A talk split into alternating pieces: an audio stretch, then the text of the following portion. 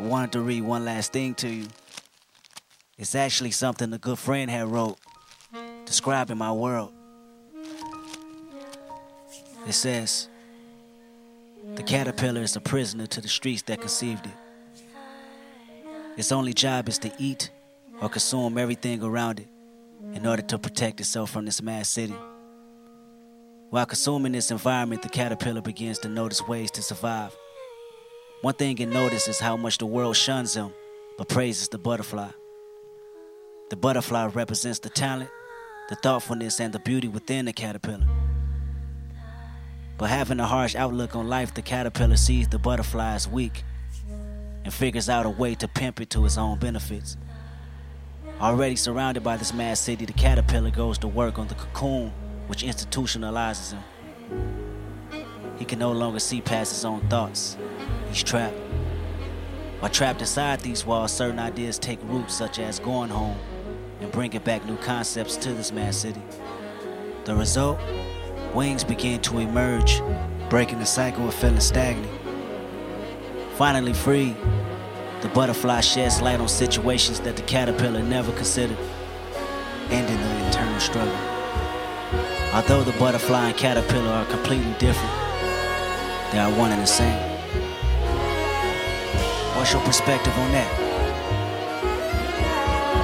Pop. Pop. Pop. This is recorded podcast. Another day, another podcast. What you just heard was the ending of Kendrick Lamar. Great album that many didn't understand. After Good Kid, Mad City. Some did, some didn't. But it was the end poem to a great body of work. A body of work I didn't understand, really. Um, but I feel like it's very important for right now. And I even heard that it's streaming again because of everything that's going on in the world of course, I'm talking about black liberation right now and people really waking up and seeing things that um, we haven't seen. Like we always seen peaceful protests, we seen riots and things like this, but taking the statues down, defunding the police, which means taking their money and putting it in other areas far like low uh, income, excuse me, low income areas and things like that. Um, I know some of you, I know it's hard, you know, to hear about this every day and keep hearing about it, but it's something that's been going on far as the police killing us and just racism. It's like right now you can look around and you can see who's not saying nothing, who's not supporting, and some people because they're not saying nothing. It you know it's not necessarily that they don't care about the struggle and they're not doing anything as far as helping black people in this country, but it does seem a kind of way. But I digress. Um, we're gonna have a good podcast today, man. I'm really gonna just dig deep into uh, that album and how it helped me and what helped me. I want to uh, give a big support to, and really, this whole thing really is help from uh, Kyle Cuchna is his name from the Dissect podcast, uh, which you can find on Spotify and Apple. I'm not sure if it's anywhere else, but that's where I heard it from. And he really broke down this album of 22 different episodes, about 30 minute episodes. But I know most of you ain't gonna really listen to that. That's a long time. Some of you probably don't even listen to this podcast that long all the way through. But I appreciate you if you ever did anything for this podcast. I helped it, man. I'm gonna make this work. Um, but to pimp a butterfly is just a, a, amazing body of work, and I knew it had messages in it, but I really didn't understand all of it and how deep it went. So my job here today is hopefully briefly, but it's so deep it might take a while. Um, is to really understand this album and how it can really free you and enlighten you as a black man or black woman, and really just help you and anybody that's listening, but I'm talking to my people, black people right now. Um, man, let, let's just get started. Once again, I'll keep saying it. Dissect Kyle Cuchna. It was him that really uh, did it. I really appreciate him being in the struggle with us and really helping. He's doing some different things, and you know, He seems like an ally. I appreciate that. But uh yeah, he really went deep into this album to Pimp a Butterfly. It really just brought a lot of things to light that most people just was listening to it cuz it wasn't like Good Cat Kid Mad City. It didn't have all those bops and different things and you just want to party. It was kind of poetic and deep. It had different poems at the end of it, and he's talking to Tupac at the end of it. It was just really deep. A lot of people didn't really like the song I because it was the first single. He talks about that in the Dissect podcast. Um, and they wanted to hear just, you know, rap, like cool rap and over good beats and crazy lyrics over good beats. They didn't want to hear, yo, Kendrick, get out of here with that poetic shit. They didn't want to hear that but we needed to hear that, and he was right. I mean, the anthem "We Gonna Be Alright" definitely came from this album. All's my life I has to fight, nigga. All's my life I hard times like yeah, bad trips like yeah. Nazareth, I'm fucked up, homie, you fucked up. But if God got us, then we gon' be alright. Nigga, we gon' be alright. Nigga, we gon' be alright. We gon' be alright. Do you hear me? Do you feel me? We gon' be alright. Nigga, we gon' be alright. Huh? We gon' be alright. Nigga, we gon' be alright. Do you hear me? Do you feel me? We gon' be alright. I'm pretty sure you heard that one before a time or two. Hopefully, it excited you, it make you feel proud, it made you happy at some point in your life. Um, but Wesley's Theory is a song. First of all, the album comes in with an amazing song that really is black empowerment, the beginning of black empowerment. It was made by Boris Gardner, and the song is called Every Nigga is a Star, and that is N I G G E R, the racist way of saying it. Yes, you heard it right. But what he was trying to do was take the power out of the word and let you know that even though the white man calls you nigga, you're a star and they can't hide it from you. And what I believe is that they try to hide it from you because they know you're a star, they know you're great. So let's hear how they open it up. Once again, this is all Kyle Cuchna. He broke it down for me, so I always want to give him credit. I don't want to plagiarize, but I want to talk about this album in the Dissect podcast from the black perspective because Kyle Cuchna is a white guy, and we appreciate that. I definitely appreciate that, but I also feel like it's bad because you look at Vlad TV, you look at No Jumper, if you know those names, different things. They got black people telling stories, and it's usually bad stories. But I appreciate Kyle Cuchna for doing it from a, a positive part, a positive heart, and just really, you know, showing how amazing this album is. And he explains in it that he does not know the experience of a black person, but he's telling you through the lens of Kendrick, and he doesn't use the N word. He says N word when breaking down lyrics, which is very funny. But let's get into the beginning of the To Pimp a Butterfly album.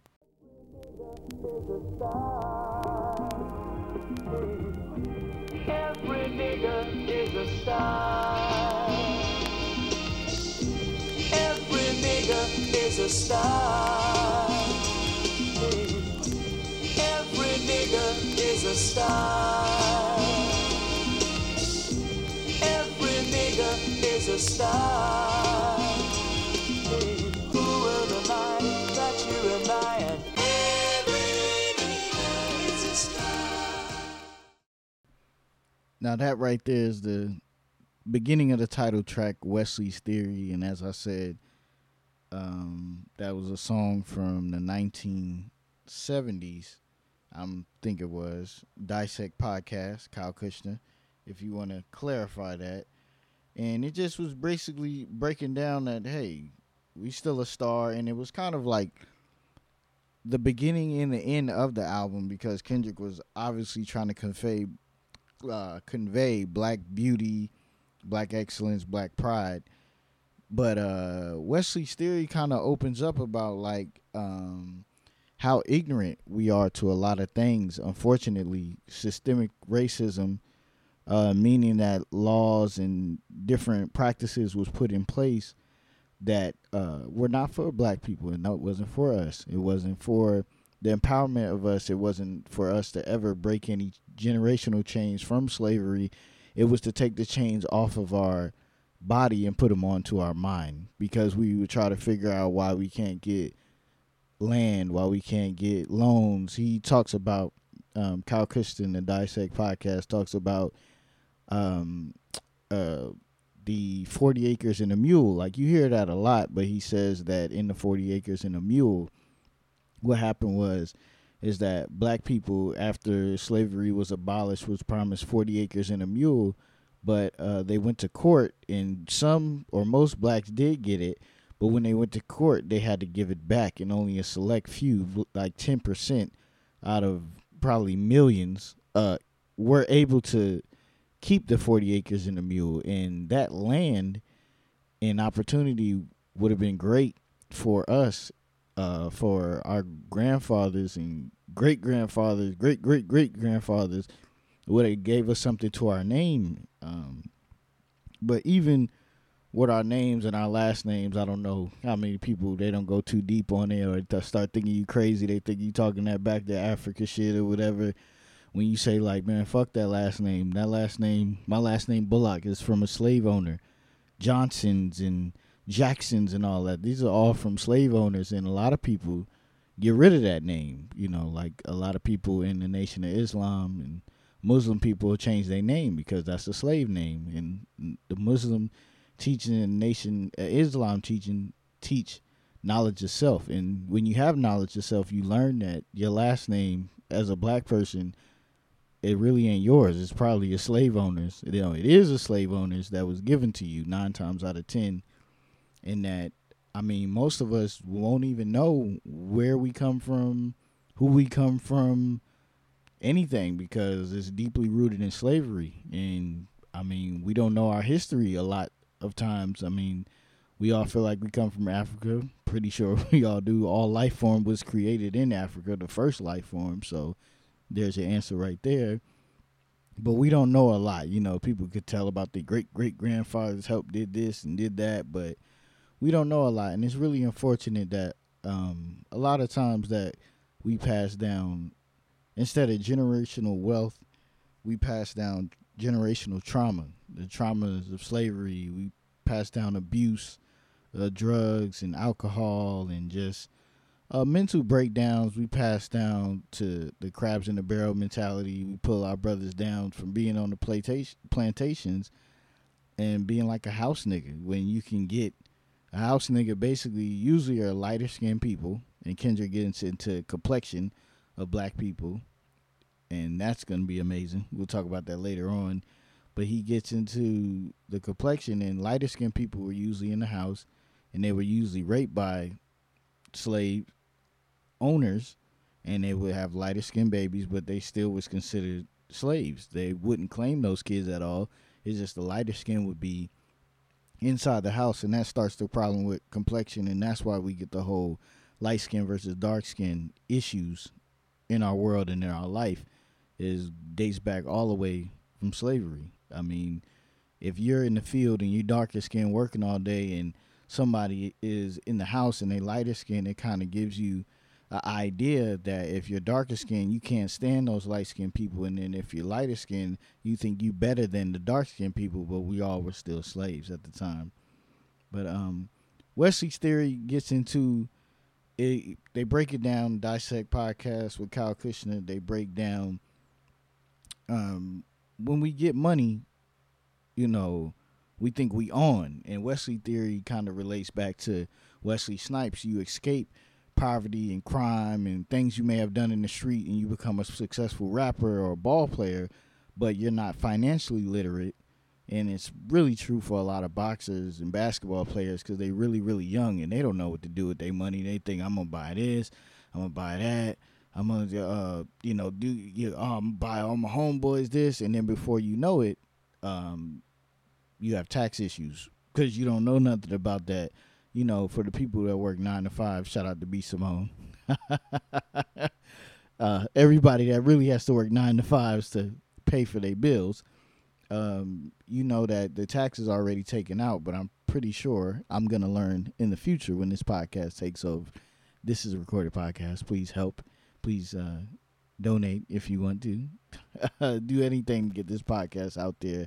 But really, word of mouth helps it a lot.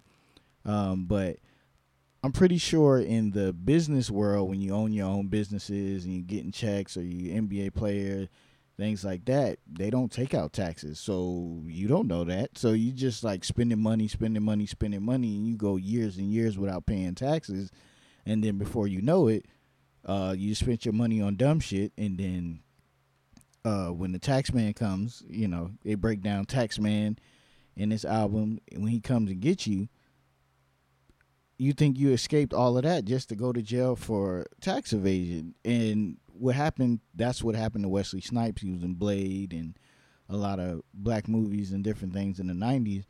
He made a lot of money, but he didn't pay his taxes, so he ended up going to jail for three years. It's like Wesley's theories is basically that even when we get money, we don't know really what to do with it. You know, that uh, the wealth is not for us. It's it's just to mentally keep us enslaved and keep us just fucked up, really, honestly. But uh, after that, you know, I'm only gonna hit on the few songs that stood out to me. I'm not gonna hit out everything, but then we got King Kunta. I know y'all know that one. I got a bone to pick. I don't want you monkey mouth motherfucker sitting in my throne again. I'm mad, but I ain't stressing. True friends, one question. Bitch, where you and I was walking. Now I run the game, got the whole world talking. King Kunta, everybody wanna cut the legs off him. Kunta, black man taking no losses. Oh yeah. Bitch, where you and I was walking. Now I run the game, got the whole world talking. King Kunta, everybody wanna cut the legs off. So now in King Kunta, it shows that Kendrick is talking about, bitch, where you and I was walking when I ain't have shit. When I was telling you I'm rap, when niggas probably told me you was trash, when niggas don't make it, everybody fucking rap in the hood, all that shit. It's like he's mad, he's angry, he's like came back to the hood to show off. Like nigga, I got a record deal now. I'm on, I'm popping. He's throwing in niggas' faces like he feel like this is what you supposed to do. But uh, Cole Cuchna, um, this is what this is the dude's name, Cole Cuchna from the Dissect podcast, is basically saying like this is instincts that you feel when you on. You feel like I'm about to go back to the hood. I'm about to let niggas know like I'm on. Like fuck is you talking about? But that don't really make you happy. You know what I'm saying? Like that kind of is just the institutionalized mentality that you have is that's just first reaction when you go back. Like you should go back to enlighten and empower, but he's like got a chip on his shoulder and he's showing everybody where the fuck was you?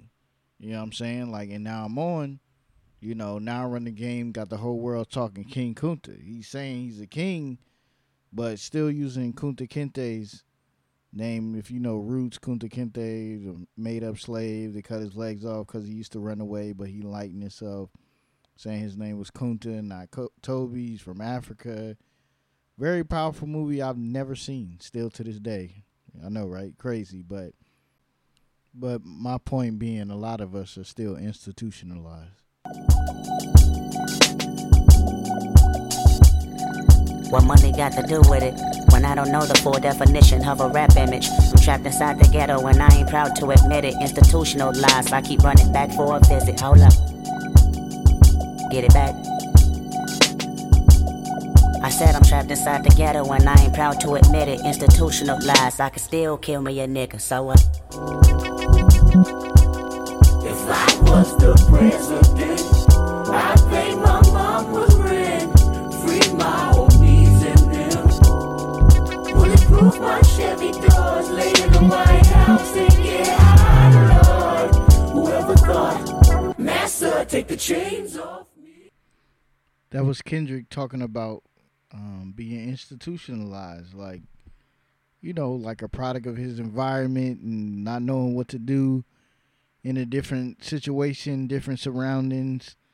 He just was like, "Yo, like, you know, like if I was the president, I'll pay my mama rent. I'll do all these things. Like these things. You think about presidents. I mean, mm, we don't have a fucking president right now or representation, but I digress.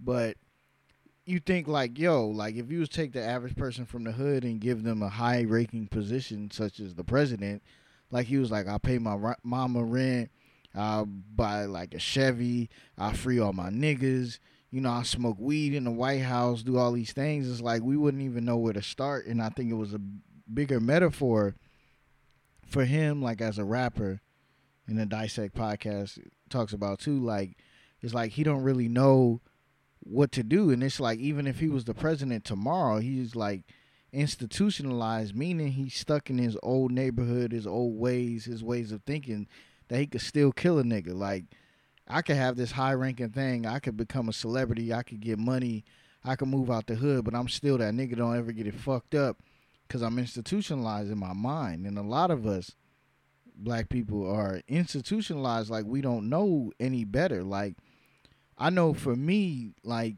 when me and my wife got better jobs and stuff like that it's like we were so used to being so broke it was like going to the gas station was like yo shit like uh once this shit hit like $20 i'm stopping it uh you know like well we can't really go here we can't really go there like spending money on a flight and different things. Like we haven't got on a flight. We've been together since 2007. We never got on a flight until 2016.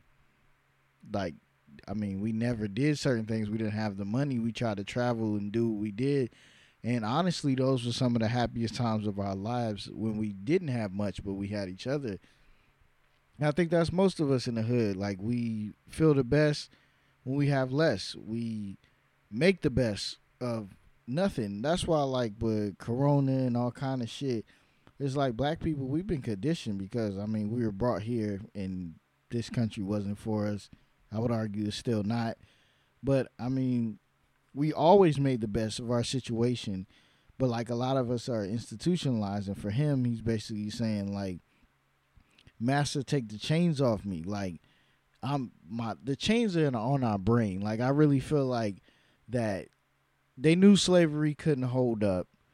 Things were changing. People were revolting. They had a civil war. But they say, okay, y'all want to be free? Y'all wouldn't even know where to start. Y'all can't read. Most of y'all can't write. Y'all don't know how to balance money. A lot of us still don't, including me, like in some ways now today. So they was like, okay, we let you off. I mean, yeah, y'all free, but what y'all gonna do now? And that shows you that it's for a long, long time that I mean, for black people, it's like it wasn't for us. It wasn't set up for us to win. Even though I truly believe that. I mean, from seeing the Sphinx statues in the Louvre Museum in Paris, even though I know they stole those from Africa, and knowing that all life form starts in Africa, I believe that black people are kings and queens and just great and to know that they really knocked the nose off and things like that, I know that we have greatness. And there's got to be a reason that all races have uh looked down on black people or feel like we less than or dangerous or black if you look up the definition is a real ugly definition but it got to be a reason that we always rise and come up above everything all the bad things slavery poverty, the ghetto, everything. We raise up from those, but we are still institutionalized that, you know, I'll kill my brother right now. You step on sneeze, you look at me funny. We from these hoods that we don't own. We do all this. We institutionalize. And like, you know, that ending part, you know, master take the chains off me. It's kind of like we have to mentally, really mentally free ourselves, man. We have to we have to free ourselves mentally, um, and we have to free our brothers and sisters and help them and guide them and not really put them down. We always got to hold them accountable. We always got to tell somebody when they wrong, but like the dragging and the canceling that we do on social media, like I love the fun and games and everybody going to get these jokes. Nobody's immune to that.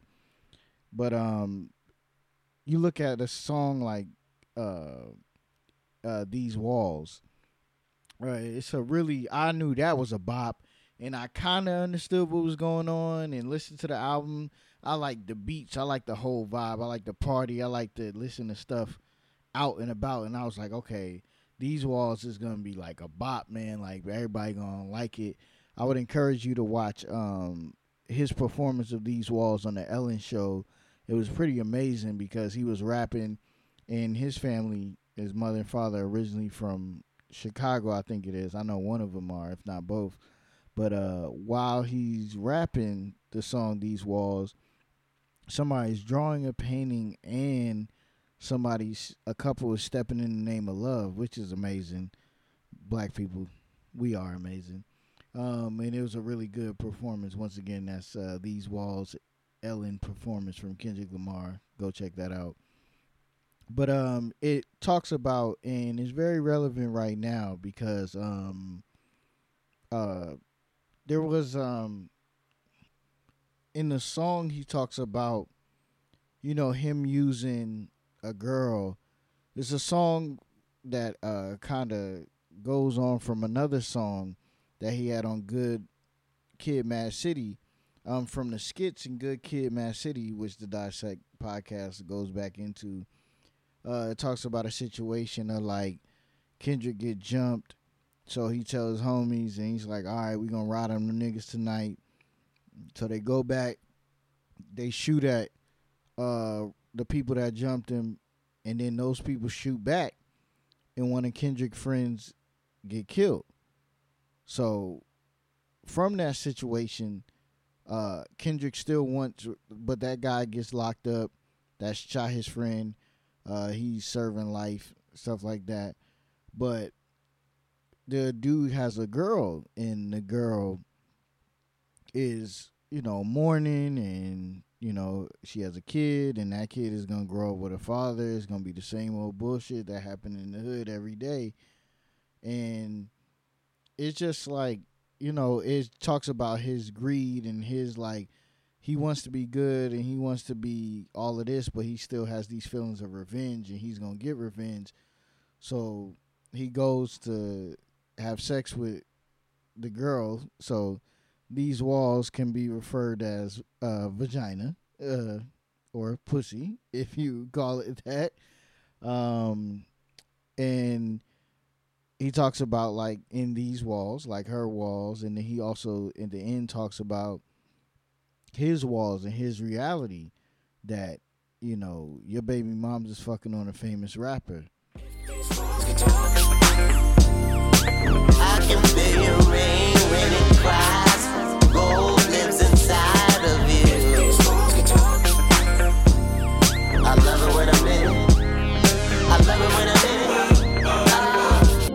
If your walls can talk, they tell you it's too late. Your destiny accepted, your fate.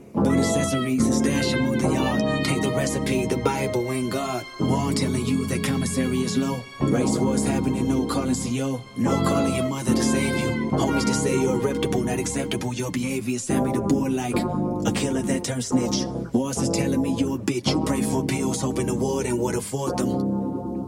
Sentence so important. Walls telling you to listen and sing about me. Retaliation is strong, you even dream about me. Kill my homeboy and God spared your life. Dumb criminal got indicted same night. So when you play the song, rewind the first verse. About me abusing my power so you can hurt. About me and her in the shower whenever she horny. About me and her in the after hours of the morning. About her baby daddy currently serving life. And how she think about you until we meet up at night. About the only girl cared about you when you asked her. And how she fucking on a famous rapper. Walls can talk. Now I played the last verse um, to show you how he did everything for revenge, but um, the bigger point I wanted to take away from this too was that um, black women, man, for real, it just seems like to me, um, we misuse a lot of our black women. We hurt our black women. We put them down, and some people, it's any woman, but specifically black women, especially darker skinned black women, they get treated bad. They get treated poorly. They get talked down to. They get compared to as less than. We all look for the light skinned girl or this or that. And I mean, it like the quarantine and everything that's going on in the world right now, 2020, it really showed me how much um, of things we can't hide behind or hide from that we need to come face to face with. And one of the things for me um, is that black women, man, have always, and when I say always, uh, I got on to into Nina Simone um, when she was making song like "Blood on the Leaves" uh, or "Strange Fruit." Uh, it was from Kanye West. I was wondering where he got that sample from, and it uh, for "Blood on the Leaves," but it's from a song "Strange Fruit" from Nina Simone, and the strange fruit hanging from the trees was lynching. Lynching that we seeing now, lynching uh right now we seeing it, man. Rest in peace to all the people that we seeing and everything is getting reported as you know, oh, they did it. They the black people don't do shit like that. They especially not from no tree, given the historical context of black people hanging from trees. But what I was trying to say is that women have always, always, always, always stuck up and spoke up and put themselves out there. I think women, especially black women, are some of the greatest people creations on earth. I think that's why they have the responsibility of bearing children of to raise them and help them. Throughout history, the man has been in the forefront and the king and the woman is supposed to be less than and not spoken to. But if you don't think every king took advice from his queen, or that most of the ideas and greatness was from a woman, there's a reason that woman is responsible for life. They bring life into this world. We just go around. We could plant our seed wherever, but far as dealing with the pain and dealing with months, nine months of bearing a child and possibly losing their life. Like I don't think people really understand. People just go around fucking and have a baby and care about them, don't care about them, whatever. But the woman has to deal with all of that, and the woman is always looked at to be so strong, and it's hard to be strong. And my bigger point, what I was getting to, man, it really hit me hard with this situation. I don't want to uh, ruin the lady's name, young lady's name that passed away recently, man. But I know she goes by Toyin, and I don't want to ruin her name. Hopefully, you heard this story, but she was a young girl, activist, really out here front line. Something I'm not doing. I'm not pushing the front line. She's and most young people and most women, black women, are pushing these front lines, fighting for us, fighting for me, while I sit comfortable. You know, in my home, they're fighting for me. And we need to fight for them because she lost her life from a black man. But from a man nonetheless. She lost her life fighting for us. She was sexually assaulted. It's so many women that get sexually assaulted and they don't want to come forward because nobody will believe them or it's embarrassing and they either take their life or they lose their life over just craziness and for her you know it was a strange story that i really feel like you need to take the time out and go into it and really understand also i wanted to get the names robert fuller i used to live in lancaster california it's right next to palmdale he was found in palmdale claimed a suicide hanging from a tree. But also another name we have is Malcolm Harsch. We're gonna bring awareness, you know, and and for me, with a lot of these stories, and every time I open up my phone right now, man, it's trauma. It's very hurtful. I'm a, a very loving, soft person that cares for everybody, and I care for my people. I care for black people, and I think everybody, everybody that is on the front lines pushing. Shout out to my boy uh, Marco, man, from Cam Kirk Studio. Uh, man, shout out to Ryder. Shout out to uh, man, uh, Kai Sahai, man. Shout out to everybody, and shout out to people behind the scenes doing anything. Shout out to people that's maybe quiet and doing things behind the scene.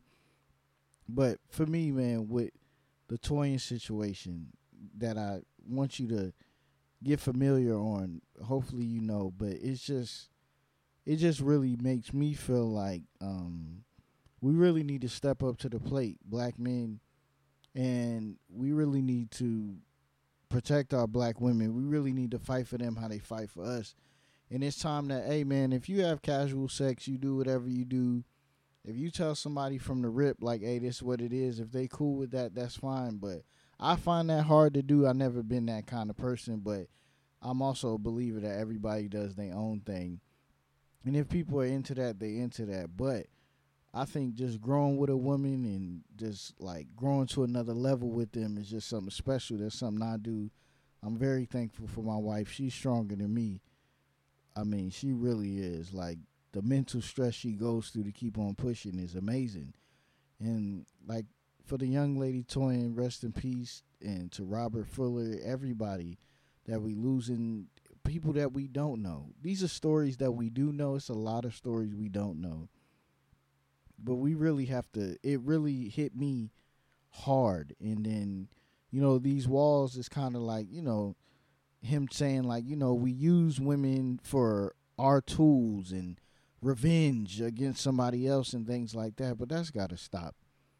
We really got to put an end to that. We really got to just like, hey, like I said, if people out there you have casual sex, whatever, like, hey, if she cool with that, you cool with that, that's cool. But just, you know, using people up and shit like that, it's like, nah, man, we past that. We on some grown man, grown woman shit. If that's what you want to do, y'all want to do y'all thing, that's cool. But like all that using black women and just hurting them and getting their hopes up for nothing, that creates a generation of hurt and it pass on to the next generation.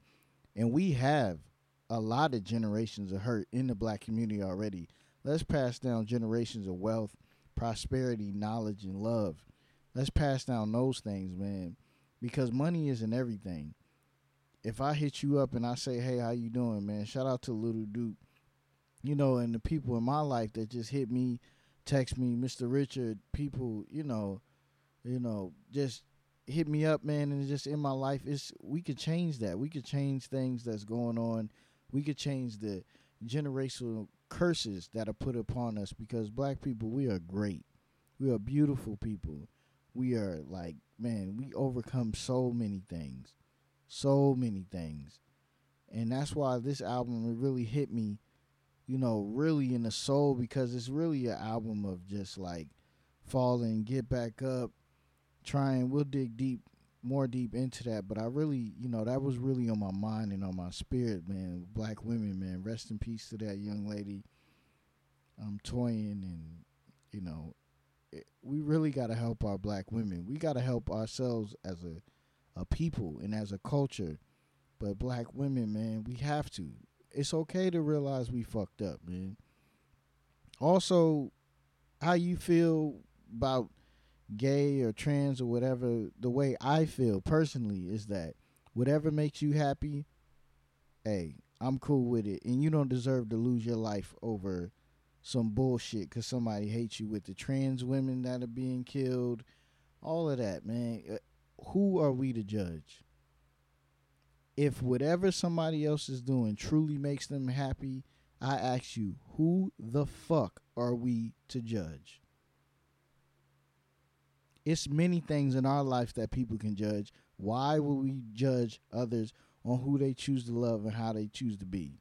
If they're not hurting anybody, whether your religion permits you from liking that or whatever, as a human being, nobody deserves to lose their life over what sexual preference or how they like to live or look. That's bullshit from anybody that believes that somebody should lose their life on how they choose to live their life sexually is bullshit. And that's just my stance on it, and I stick to it. I believe in whatever makes you truly happy. Now, I also believe it's a lot of bullshit that people do to try to act like they happy, like, oh, I got three girlfriends and we're all cool with it and different things. Some of those can be taken as bullshit, but also to me, maybe it's not. Maybe it works out. But to me, what I try to do best in my life is not judge what the fuck makes somebody else happy. I don't know. Whatever makes you happy, do it. But you have to live with you, so you can't bullshit you. So you need to know does this really make me happy or am I convincing myself that this makes me happy? And you can go from there. But I'm sorry, I took a long out my break for this, but black women, man, it's a must. It's just really a must. It's Mando, man. It's Mando that we have to do that. You know, we have to. We have to, man. So we're gonna get into one of my favorite songs, man. And Kendrick, Return Back Home, Mama, Mother Africa, his mom, our mom. We're gonna get into this. Oh shit! I need that. So I need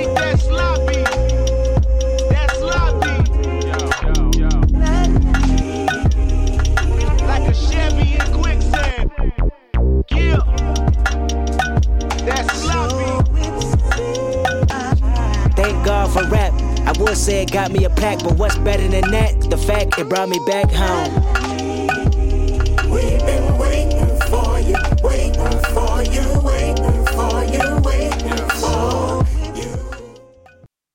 in that song, uh, "Mama," the title song. Um, I think "Mama" can be interpreted as mom returning home to mom, and also Mother Africa. I mean, this song kind of goes along with the story and Kendrick finding himself and the ups and downs, highs and lows, and this song "Mama" talks about specifically returning to Africa and on that trip to Africa, he meets a little boy that he says resemble his features, hand me down sneakers, BDBs, run through the crowd, you know, stuff like that. Just really reminded him, the little boy reminded Kendrick of himself. But also, when the little boy started talking to him, he said, you know, he spoke with uh, Zulu tongue or something like that, a different kind of language but he said like cuz you remember me and we're talking now you do know my language and if you listen i could tell you and i could show you the way but it's only up to you but what he's saying is is that africa is home to the black person africa is the origin of earth and of the world of people and man of everything africa is but specifically for the black man and woman africa is home Mother Africa. This song titled Mama. I think he talks about his mom, I'm not sure. Also refer back to that Dissect podcast.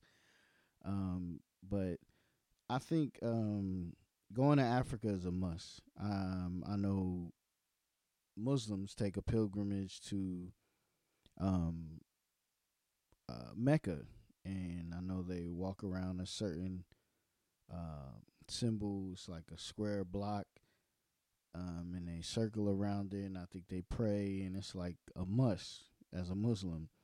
I mean, I'm not sure if everybody is able to make that trip, but that is a thing where you go back, and you know it's a big part. But I feel like as Black people, we all need to take that pilgrimage back to Africa to try to get the connection. I've heard some people even going and feeling like they've been there before, which is like spiritual and amazing to me.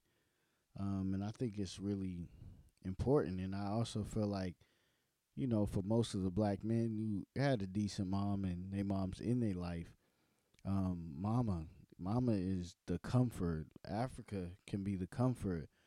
Mama is where you, you take your worry, you take your cries, you take your hurt. Um, I remember, uh, cause I've been all over, you know, I moved with one parent, moved with the next parent until it stopped and I just lived in California. But I remember specifically um, when my grandmother died, um, Grandma Faye, Nene is what I called her, and she called me Nene.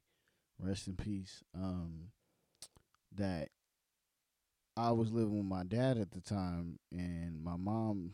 We were living in New Jersey, and the funeral was in New York and then my mom lived in Virginia, and all I wanted was to be held. You know, no, actually, I'm sorry, we was living in California, so we flew back.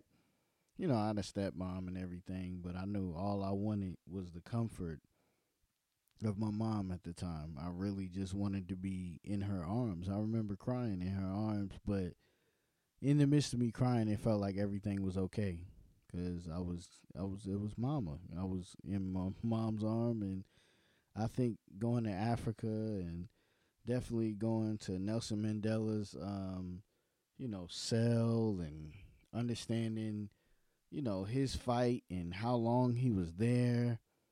You know, please, um, Cole Cuchna, Dissect Podcast, The Pimp a Butterfly. Please, I'm telling you, you won't be disappointed to just check that out. But I, I think it's important, you know, that you know, we go to Africa and we feel it and we see it. We could see the slave ports. We could possibly see all of that stuff. In Black history, we got to learn our own history because it's not taught to us, and it will never be taught to us. But um, I also feel like it ain't too much, uh, far as whole countries and places that Black people own.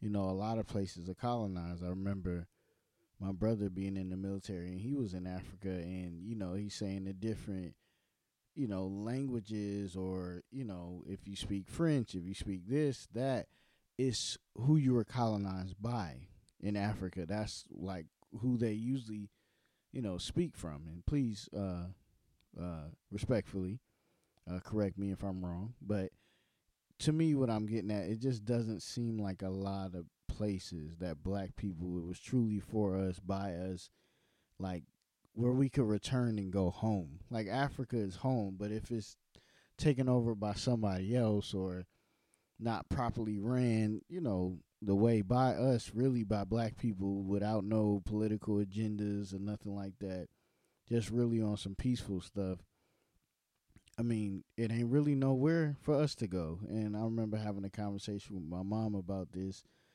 um, to Pimp a Butterfly and everything.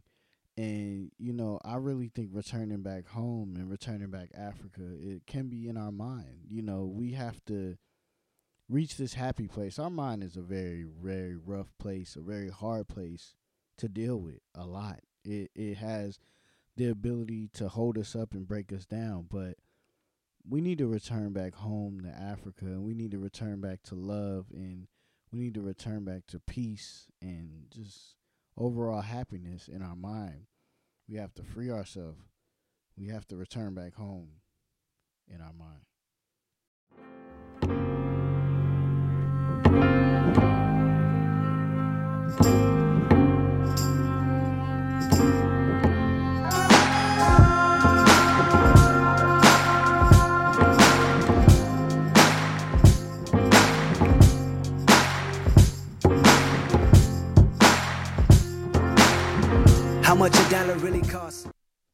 Okay. We almost at the finish line. Really appreciate y'all rocking with me. If y'all still here, um, please tell a friend to tell a friend. This is a recorded podcast.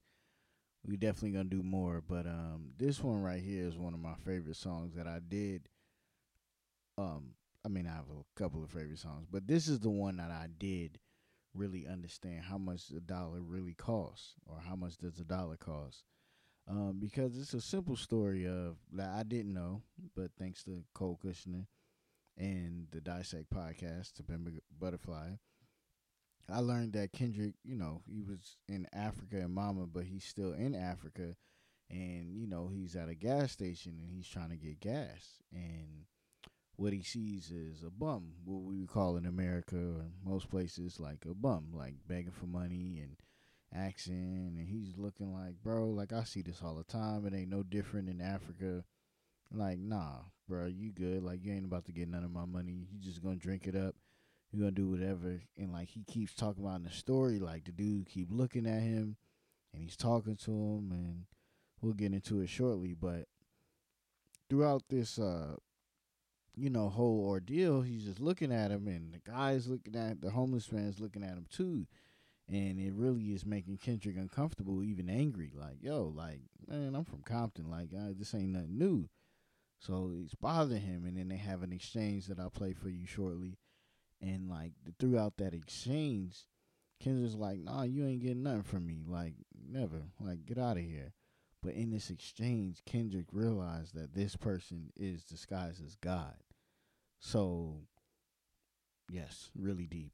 But so that kind of puts you in the mindset of it's like, yo, um, wow, like God is all around us. Like whether you know you believe in God or religion or anything, but for me, I believe God is all around us, and I believe that you know um, God is within us and God is all around us. I feel like nothing that we encounter is by chance or change, and I just feel like God is just all around us. And even in that homeless man, God was there and He asked you for a dollar, a simple dollar. I mean, uh, it was the African currency, but it was a simple dollar, and that's it. Nothing more, nothing less. You know, they have an exchange, and He just says, you know, that's why you get the name. How much does a dollar really cost? And in the end, you'll see it says your price in heaven. That's what it costs you. You know, so it's like I think it's a bigger story of empathy of like, you know, hey, we don't know what a person's been through in their life, and that's how I like to look at it. We don't know what a person's been through, or what they're currently going through. They ask you for a dollar, you got it, you give it. That's it. And I mean, obviously this bothers him because he see it all the time, but you know, you just hey, just give it if you got it.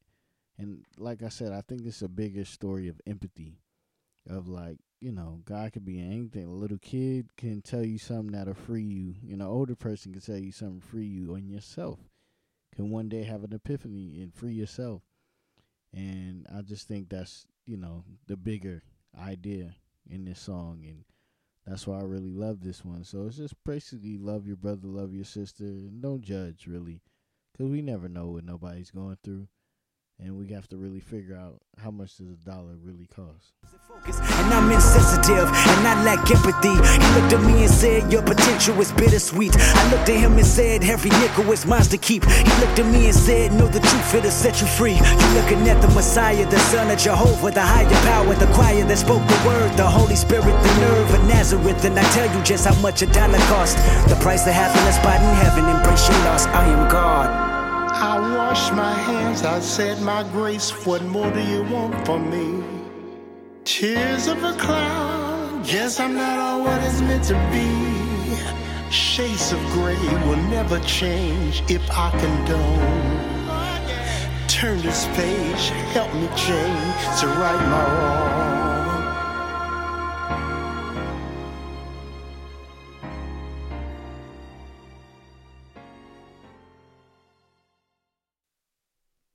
Very deep song. We need an end. Please stay with me. Come on. This is gonna free you, believe me. Trust in me, man. Um, next song I want to get into as we wrapping up. Um, complexion. Um, complexion is a beautiful, beautiful song.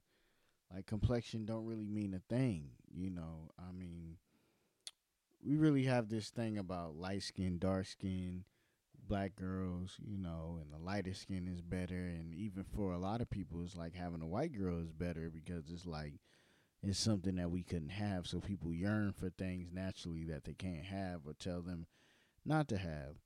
So uh, complexion, you know, is just tells you about man loving your skin and let's not put ourselves against each other between light and dark, even though we got to keep it a hundred that the dark skinned people are treated badly and unfairly and looked at as not as pretty. And, you know, hey, on this one, I'm a saint uh, because uh, I remember, you know, I mean, of course, by the TV screen, all you're going to be showed is lighter skin and stuff like that. But I could vividly remember I just never was into a complexion, a certain complexion. Like it didn't really matter to me whether you were dark or if you was light. I really try to focus on like the person. You know, I never really was big on like, nah, I only gotta date light girls. I only gotta date white girls. I only gotta date like I was open to whatever. You know, I was naturally attracted to you know black women because or girls at the time because I've been with my wife since I was nineteen. So girls at the time, you know, because it's like, hey, I mean, y'all could relate to me. You know, we come from the same background, listen to the same music, same songs. But I always kept an open mind. But preferably for me, it's been like mainly black women. But I never was like, oh, I'm not gonna mess with anything else. But the song Complexion, it basically, you know, he had a really deep bar. It was like, hey, cover your ears because Master coming, he to talk about complexion. And what he's saying is on the plantations and things like that, um, they, of course, put the lighter skinned people that were probably raped by the slave owner and but still a slave and looked at as less than. Um, they put them in the house and around the house to help out, but the darker skin is outside in the fields, is hot, and they getting treated badly, beat on, things like that. So naturally, I mean that's the deep, deep meaning of like the dark versus light battle, and we still have it to this day, unfortunately. And obviously, it was created on plantations and things like that. Because, I mean, the darker skin was looked at as less than, the lighter skin was looked at closer to white, so it was closer to right to some people. But I think we really should kill that, and you should really love who you love. But you know, um, I have family that says, you know, hey, you're that you know, it's a female that get told, hey, you're pretty for a dark skinned girl or something like that, and that's bullshit. She should be pretty because she's pretty, not just because she's a dark skinned girl. You know, and you know, it's real hurtful things, and I mean, some people might treat lighter women badly because of some bad experience they have with light skinned people or whatever, and that's not right either. But I know for sure that dark skinned people get treated harder and they looked at as not as pretty. And when little girls get dolls they want the lighter ones or the white ones. But i think it's a a beauty and an importance of letting your kids know that you're pretty how you are. You're beautiful how you are. And you should love things that look like you. You should love all things but definitely stuff that looks like you especially if you're a dark skin you're still beautiful you're still amazing you're intelligent and you'll be as good as be- or better than the next person with a different complexion. So let's play a little bit, man. This is a good groove, man. Complexion. I'm with this. Complexion. Two steps. Two steps. Complexion don't mean a thing. This is Zulu love. Live. Ooh, complexion. Two steps. Two steps. It all feels the same. It's a Zulu love. Live. Uh. Dark is the midnight hour, her bright is the morning sun. Give a fuck about your complexion, I know what the Germans done. Sneak. Sneak me through the back window, I'm a good field nigga. I made a flower for you out of cotton just to chill with you. You know I go the distance. You know I'm ten toes down, even if Massa listening. Cover your ears, he bout to mention complexion. Two steps. Two steps. Complexion don't mean a thing. It's a Zulu love. Live. Ooh, complexion. Two steps. Two steps. It all feels the same. It's a Zulu love. Yes, sir, and we back, man. That's a good one. I know you got a little groove wherever you was at. You got a little two step on, you know. Um, but uh, once again, as we wrapping up, um, hey, uh, I just want to talk about uh, you know, a lot of black people, man. It's like we get caught up on, you know, I want to be a gangster. I want to be this. I want to be that. Like when I was younger, you know, like moving and uh, being a teenager in California, like gang banging is amazing. It's cool. It's awesome. It's like brotherhood. It's like we beating up people. We doing all this. Like we partying. We dancing. It's a bunch of us. It's dangerous. It's cool. Like I think most young black men are attracted to some wild, crazy shit. You know, and gangs are, uh, of course, one of those. And they're around and. You can live in a nice neighborhood and you'll try to make up a little gang or whatever the fuck, but you know, I think that's just like you know a thing, and but being yourself is the biggest thing, and man, and you know, Kendrick got a song on here. You ain't got a lot to kick it, man. It's just like you know, be yourself, man. Like you know, be a a, a proud black man, but be yourself. You in the anime, karate, robotics, anything that would be deemed weird. Who gives a fuck? Be yourself, and people may dig it because the most gangsters dude that you know will probably be into some really, you know, nerdy stuff or different stuff or want to learn from you and think you're cool. So you really gotta be yourself, man. You ain't got a lot of kick it. Ask where the hoes at to impress me. Ask where the money bags to impress me. Say you got the burner stash to impress me. It's all in your head, ho. Ask her where the plug at to impress me. Ask her where the jug at to impress me. Ask her where it's at only upsets me. You sound like the feds on me. You ain't gotta lie to kick it, my nigga. You ain't gotta lie. You ain't gotta lie. You ain't gotta lie to kick it, my nigga. You ain't gotta try so hard. You ain't gotta lie to kick it, my nigga. You ain't gotta lie. You ain't gotta lie. You ain't gotta lie to kick it, my nigga. You ain't gotta try. Yes, sir. And we back. We ain't got a lot of kicking, man. Be yourself, man. Um, part of being yourself is knowing yourself, is loving yourself, and um, you know, this song, I, you know, I love myself. Um, it was it was a song that Kendrick did, and it was the single for "To Pimp a Butterfly." And coming off of "Good Kid, Mad City," it's like, yo, like what the fuck is this? Like a lot of people didn't really get it. They wanted to hear the crazy beats and just super lyrical Kendrick. They didn't want to hear this weird funkish old school talking about I love myself, but it's very important that you know a lot of us tell ourselves that because a lot of us don't.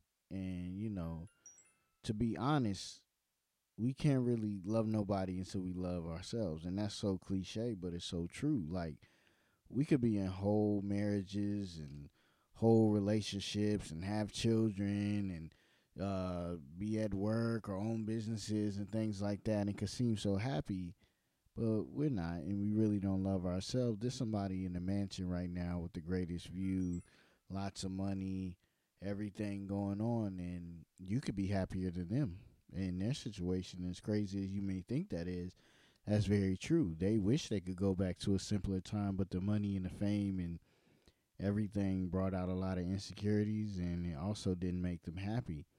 Unfortunately, that's why a lot of people kill themselves when they become celebrities because they feel like money was going to change these things, but it didn't. You know, and throughout this album, you know, Kendrick talks about the transformation and money hopefully changing him, but it didn't really do anything. It just made it worse and you know, he didn't grow and he wanted he wasn't educated, he was institutionalized, he didn't really know what to do with his money and you know, he's fighting a, a, a losing battle, you know, but this album is an album of like perseverance and, you know, striving to be great, um, but not perfect. To be great but not perfect, to just do better than the next day or the day before or two days later even because I think this album also just proves that, you know, you're human and just when you think like today I'm gonna do this and I'm gonna stop and it's gonna be great forever. Kudos to the people that can really do that because in the real world you really a lot of people don't do that. Um I remember watching the R. Kelly doc and it was saying that an abused person uh quote unquote leave their abuser eight times before they really leave. So even in bad situations, if you think about as many times it's like, all right, this the day I'm gonna quit, and then you work out or you do whatever you wanted to do for the next week or month or something, and then you fall back. And I think this album is just a big uh transformation and a great um, metaphor for how life is. It's a lot of ups and downs, and when we think we got it figured out, we really don't have shit figured out. You know, we it's it's hard, and we need the village. We need mama. We need love. We need to be like well right. We need to be proud of our skin tone, our color. We need to not lie to kick it. We need to just be great, man. But we really need to love ourselves. I done been through a whole lot. Tried tribulation, but I know God. The devil wanna put me in a bow tie. Pray that the holy water don't go dry, yeah, yeah. As I look around me, so many motherfuckers wanna down me. But enemy gon' never drown me. In front of a dirty double mirror, they found me. And I love my, huh? I want you looking at me. Uh, tell me what do you see? I love myself. I put a bullet in the back of the back of the head of the police. I love myself. Uh, illuminated by the hand of God, boy, don't seem shy. I love myself. One day time.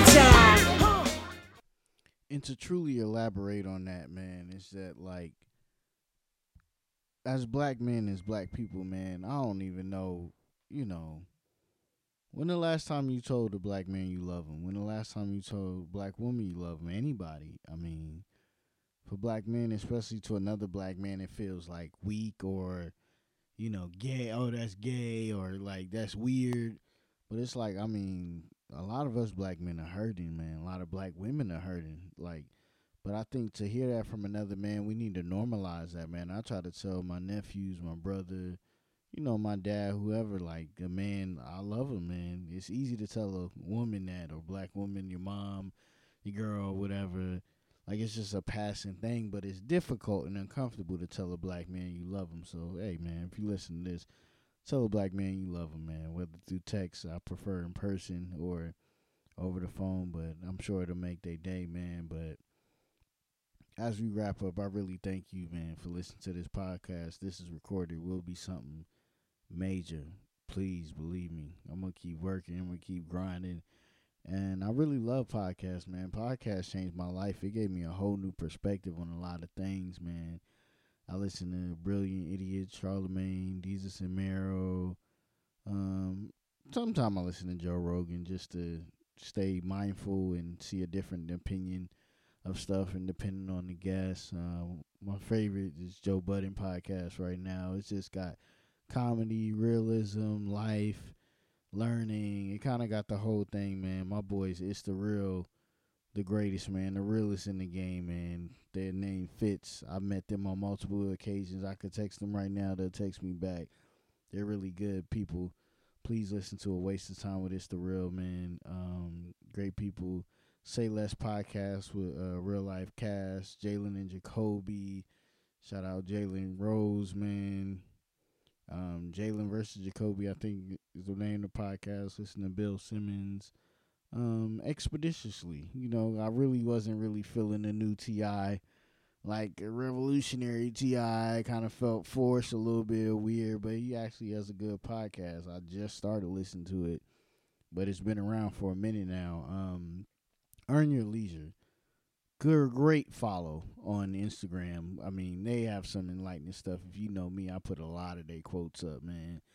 Um, that's about business and money in the black community and building wealth. And, you know, podcast is just a great forum to get your thoughts out um, and really just sit in front of a microphone and just get some things out and to teach people and free them and learn. And it's just different. It's not all dressed up. It's not perfect. Most of them don't do a bunch of editing. I mean, I think they do sounds and stuff like I'm doing now to keep you interested, but podcast is just raw and beautiful, man. Um, please subscribe to This Is Recorded. If you uh, need any other podcast you want to listen to, hit me in the DM. I could try to refer you to some, man. If you just in your everyday life, cleaning up at work, whatever, man, you should really get into it, man. But um, the last track um, is Mortal Man. Um, Mortal Man is amazing because it's stating that, you know, I made this super deep album, which is the call To Pimp a Butterfly, that most of you won't understand. The crazy story is that Kendrick actually, you know, hit Jay Z up and was like, yo, I'm thinking about making this album, but coming off a good Kid Mad City and the raps and the beats and everything, I don't know if people really gonna be feeling it. It's gonna be deep. It's gonna be different. He had a whole nother album planned, but after he went to Africa, he scrapped it. You know, um, Cole Cuchna said that. It's so funny because if you listen in this far, I've been calling him Kyle Cuchna, but it's Cole Cuchna from the Dissect podcast. Shout out to him, man. But um, you know, he says that Kendrick, you know, after he went to Africa, he changed the whole concept of this album. It probably was called something different, everything. Um, and you know, the album is centered around Tupac. It has all these poems. Please listen to the album first, then listen to Dissect, man, and really get into it. Cause I couldn't hit on everything because I know people attention spans aren't that long, and if you made it this far, you have a good attention spans, or you really fuck with me, and I really thank you. Cause we're an hour in, I we wrapping up for real this time. Um, but Mortal Man is a story of when shit goes wrong, are you really gonna fuck with me? Are you really gonna be there? You know, if they playing drugs in my car, and you know now I'm supposedly Kendrick the drug dealer, even though I'm rich and famous, or I'm Kendrick the crackhead, even though I'm rich and famous, is everything you know I worked so hard for in this fan base and your ear to get is that you know gonna go down because of one thing? And i think he was ahead of cancel culture. I don't know this was in 2015 so i don't know if cancel culture was heavy at the time but he was ahead of it if it wasn't and it just was like yo like when shit hit the fan are you still a fan? Are you really gonna be there? They canceled michael jackson. They uh you know killed huey p. Newton. Um they killed malcolm x. I mean you know, when shit goes wrong, would you talk to me like a brother? Would you disagree with me in private? Can we have a conversation about it? Or would you kill me? Or would you get rid of me and say everything I've ever said up to that point is bullshit? When shit hits the fan, are you really fan? And, you know, that is just like, it's it, man, you know, and I'm just to leave, you know, out with that. I'm to leave some of his poem, man leave some of the great parts. But man, I really thank you for listening, man. I, I just think I wanted to uh provide a, a black perspective on um you know to pimp a butterfly because you know it's unfortunate to me that you know um you see like oh well we don't see everything but of course we see on you know TV and infomercials like oh you can feed a kid in Africa and this and that you know and it's mainly white people that are doing it. It's never really us. It's never really black people, people that look like you. They never show it, of of course, because I'm sure it is that go back and do these things and make great works and stuff like that, and even down to breaking down this album. If you look at Vlad TV, you look at you know Complex, the company, you look at all these things. You know, you look at uh, Adam Twenty Two, No Jumper. You look at all this shit and it's usually white people. You know, I really salute Cole Cuchna for making something positive with black people. You know, even at the end, he said he has no critiques of the album because he thinks critiques is kind of bullshit and people finding a reason why they don't like something, just trying to be different. But he didn't really have no critiques. He just was like, "This is amazing work of art," and he didn't see nothing really wrong with it. It was honest. It was brutally honest and it was Kendrick bearing his heart and soul with ups, downs, highs and low, depression, happiness, arrogance, you know, every emotion really. And it's just I think what this really proved was um Kendrick saying that he's imperfect and he's constantly on a day to day grind of trying to reach a goal, a purpose, uh a feeling of nirvana of that like he's made it and that he's a whole person that he's not a fake he's not a phony that he won't kill you know another black man but he knows that he falls short. And i think this dissect podcast and this album really freed me to know that i'm on this journey daily. Like i think like i'm a good husband i'm this i'm that but i fall short in a lot of ways man. I i I fuck up. I could feel depressed. I could feel like I don't want to do no. I don't want to work out.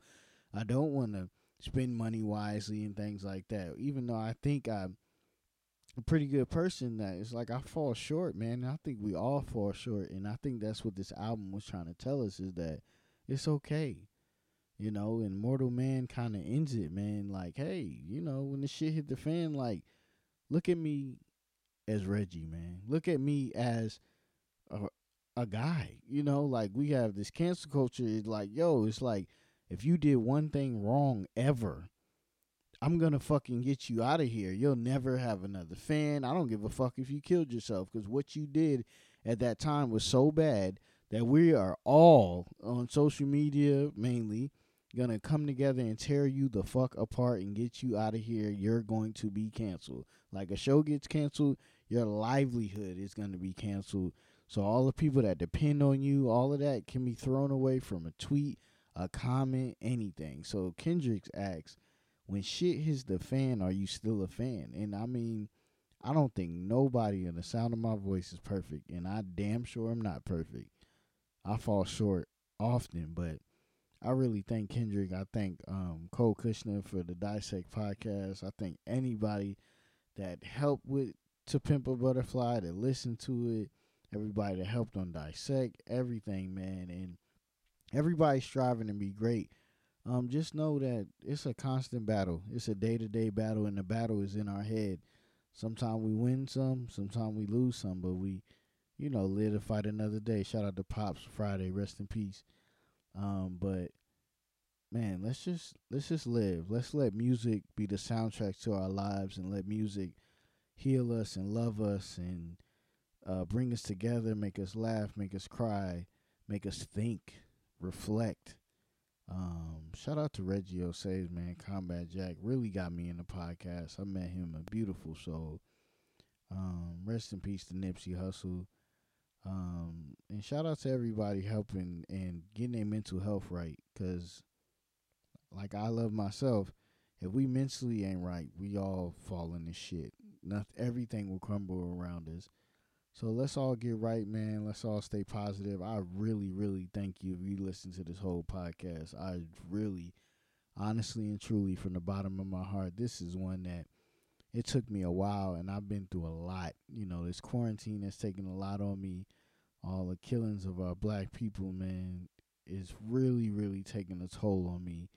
It really depressed me. This podcast took me about two weeks to make just from going in, going out, not even feeling like doing it sometimes. Like that album, like, hey, sometimes you high, you low. It's just this album was just freeing for me to let me know most of all that it's okay to be in a constant state of progression. Not really finishing and meeting the goal, but always working on the goal. It's okay because we fall short sometime, man. But um, man, it, it I've been through a lot, man. You know, a lot, family and you know, really bad situations happened in my life. Um, that I'm thankful for, you know, everything and everyone around me. I thank you for listening. Um, let's play a couple of my favorite stuff, you know, things. While we go out, we play a little bit of Mortal Man, and we just, you know, I played the last, you know, I played the last last poem that Kendrick say in the beginning, but um, I'm gonna play the poem that he's speaking to Tupac from. He's speaking to Tupac the whole time, but you got to really listen to the album to get it. But I'll play a little bit of the album, man, and just you know, it kind of sequence the songs and everything. But you really have to listen to Cole Cuchna and the Dissect podcast. You really have to listen to Pimp Butterfly. And I truly thank you for listening to This Is Recorded.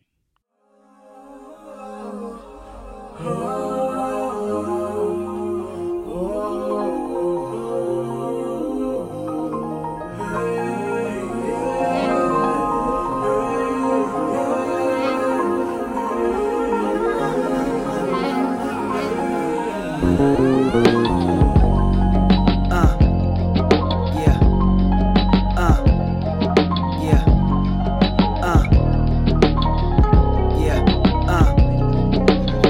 Mandela. Hope my flow stay propelling. Let these words be your earth and moon. You consume every message. As I lead this army, make room for mistakes and depression. And with that being said, my nigga, let me ask this question. When shit hit the fan, is you still a fan? When shit hit the fan. Uh, when shit hit the fan, is you still a fan? When shit hit the fan, is you still a fan? The ghost of